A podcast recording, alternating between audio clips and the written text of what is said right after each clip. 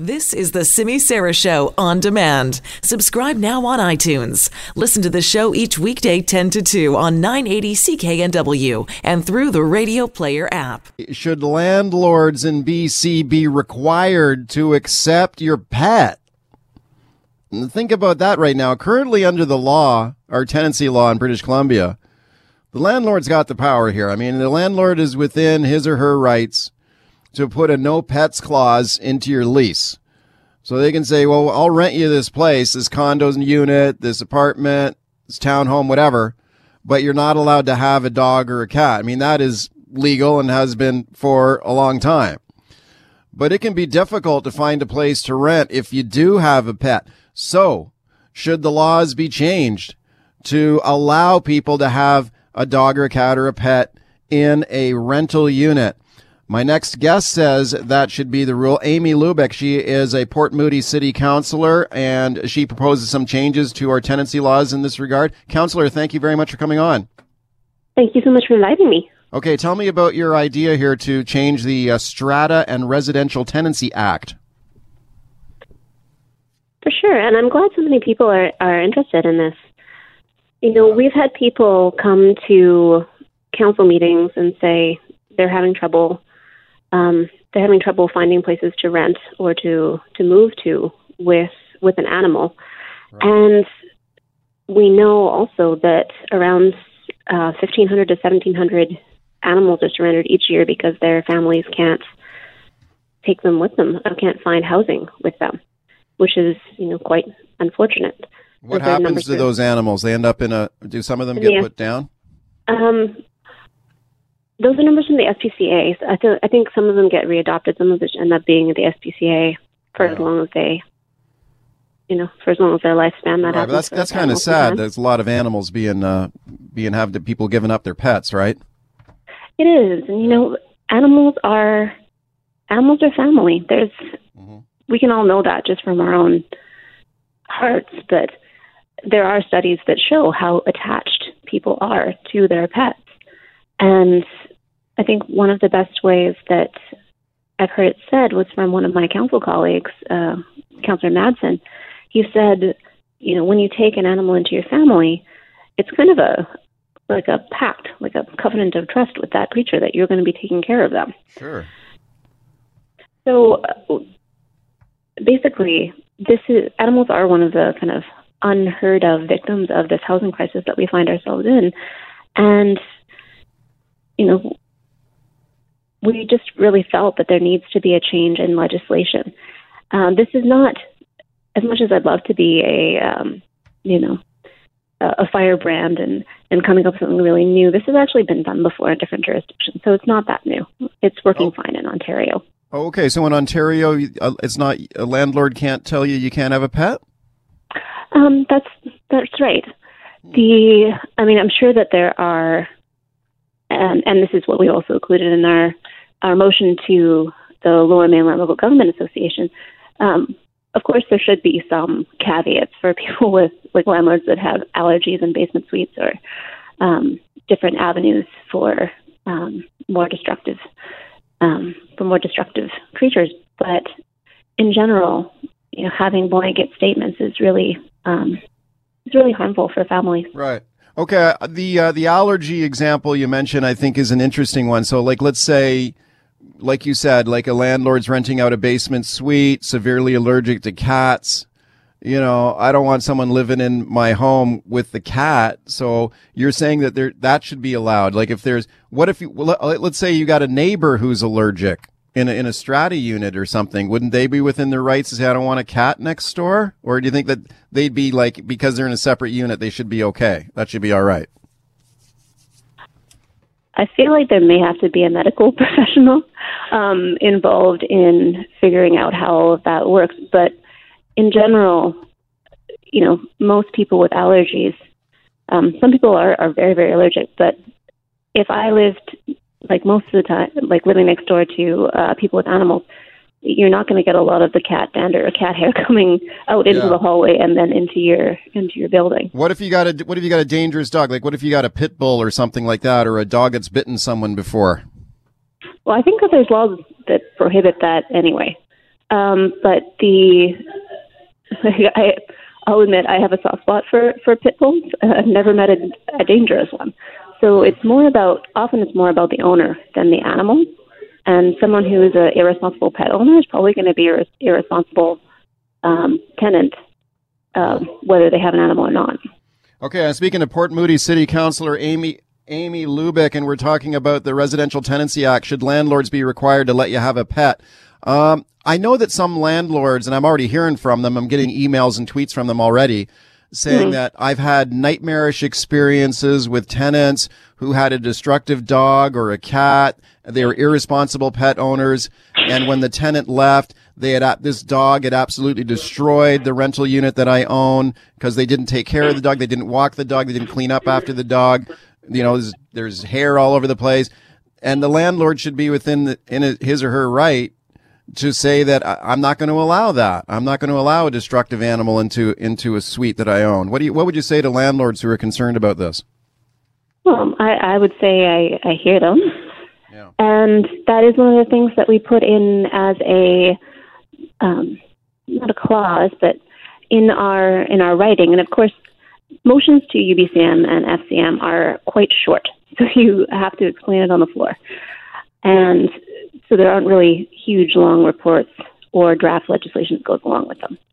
But one of the things that we tried to say was that, you know, there has to be mechanisms for people's different circumstances. And, you know, if there is an animal that is super destructive, um, kind of like a tenant who is super destructive, any tenant that is super destructive, there should be recourse um, to have to have them removed.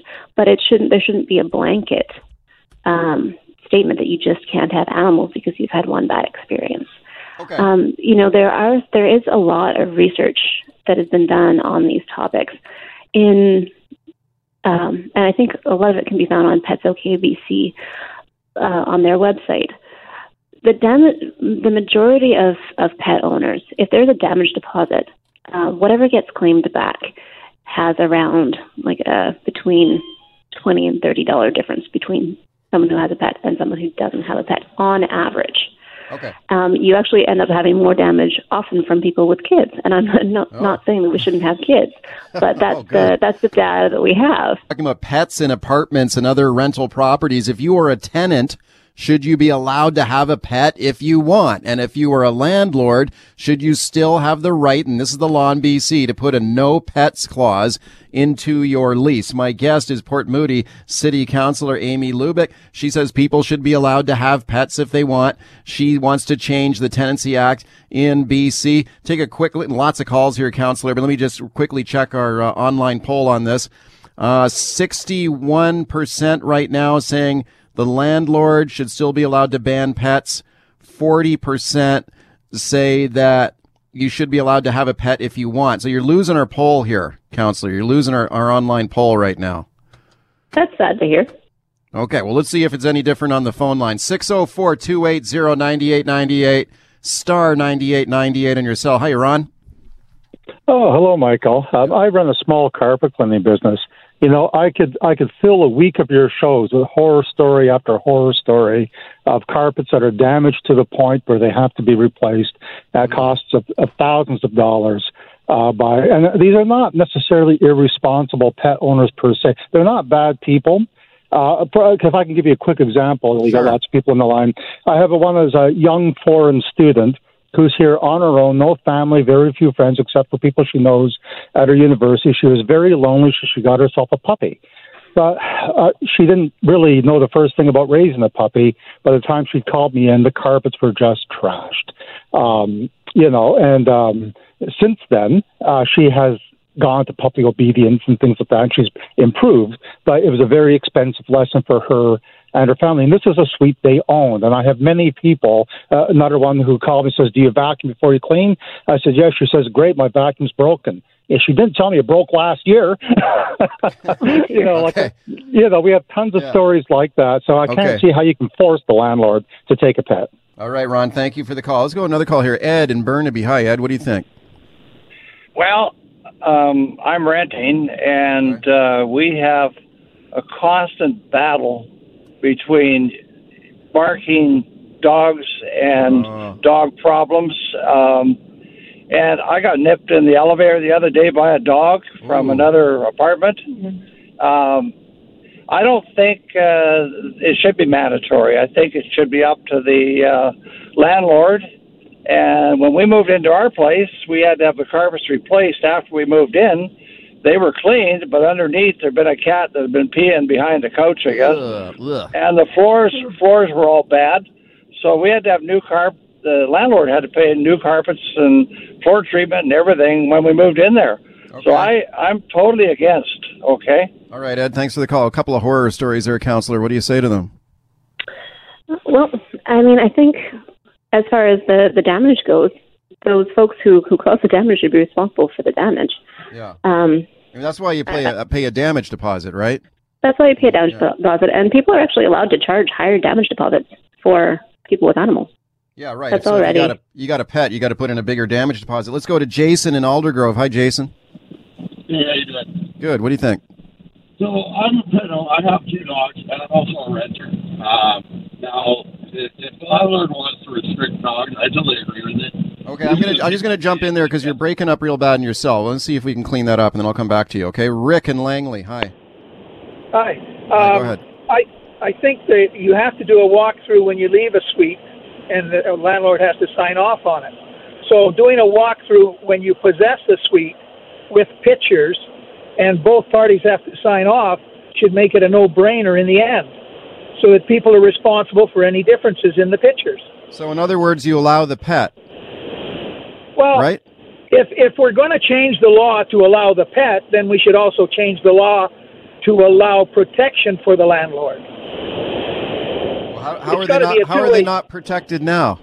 because when somebody moves out and they they claim they don't do the damage or the damage is there and they're not paying for it i mean even if it's it's pee in the carpet it's pretty hard to get that smell out permanently Okay, okay, So Rick. th- th- thank you for the call. Um, Amy, is it tough for people to find rental accommodation now if they do have a pet? It's very hard for people. Yeah. Um, yeah, it's very hard for people to to find pets uh, to find rental accommodations with their pets. I mean, as I mentioned earlier, the numbers of people um, who have to give uh, well of pets that have been surrendered to the SPCA because of housing is around fifteen hundred to seventeen hundred a year. There's also some data from the Vancouver or Vancouver Cor- Orphan Kitten Rescue that says a lot of people are kind of handing back their cats um, because they can't they can't find a place to take them. Okay. Um, you know, one of the other issues that Yeah. um, we didn't write about and we haven't spoken about very much, but um, there is some data from I think it's the Canadian Humane Society um, looking at you know people trying to fl- flee um, abusive relationships and people who won't leave because they have pets that they're afraid and they Oh. can't take them anywhere. Okay. Let's go to Jay and Kamloops. Hey, Jay, what do you think? Well, I'm in the same boat as everybody else because I've got rental properties, and I've had people with dogs that they uh, they lock him in a bedroom, and the dog decides it wants out, so it claws against the door until it's a in shreds. Or they put him in the backyard, and the dog wants in, so it claws against the door. So you have to replace a three or four hundred dollar door because it's all scratched up and uh, then the tenants fight you through Landlord and Tenants Act because they shouldn't be responsible for the door. Okay, and so you can is only a get half half a month's rent for a pet, and they Yeah. can do a half a month's rent in 15 minutes if they really get down to it. So you allow uh, the pets though. You're the landlord, right? Yep, and, And it you- should be you- my do you- decision whether I want to allow pets. If I'm paying five hundred thousand dollars for a house, it's my house. Yeah. If I want to allow pets, it should be up to me. okay, Just but because you, they're paying five hundred dollars a month for rent shouldn't give them the right to say whether I accept pets or not. right? But do you accept pets now? I accept cats, but I won't have a dog in any of my places because I've just had too much damage from them. So you mean people were keeping a dog against your wishes? Is No, what- I was Oh. allowing a dog, but uh, after you replace the backyard twice and you replace the back door twice, and it costs you six hundred dollars for a secure back door, and uh, their their damage deposit doesn't cover it, and they won't Okay. kick in any more money. Okay, Jay, thanks for the call. Yeah, okay, I could I could see how you'd be not happy about that. Michael and Delta, hi. I, I guess I'm going to side with um, the person that owns the Oh, geez. Okay. rental okay, property. Michael, I'm going to step on you there because this is what happens. You put an amateur on in charge here because we've run out of time. So I apologize. dear. about, I apologize about that. Amy, thank you for coming on. Thank you so much for having me. Can I just I- say one quick thing? No, I can't because I'm out of time. Oh, but I darn. appreciate, but I appreciate your time. Okay, thanks a lot. That's Amy Lubik. She's a Port Moody City Councilor. Oh man, I bungled that one pretty bad, didn't I?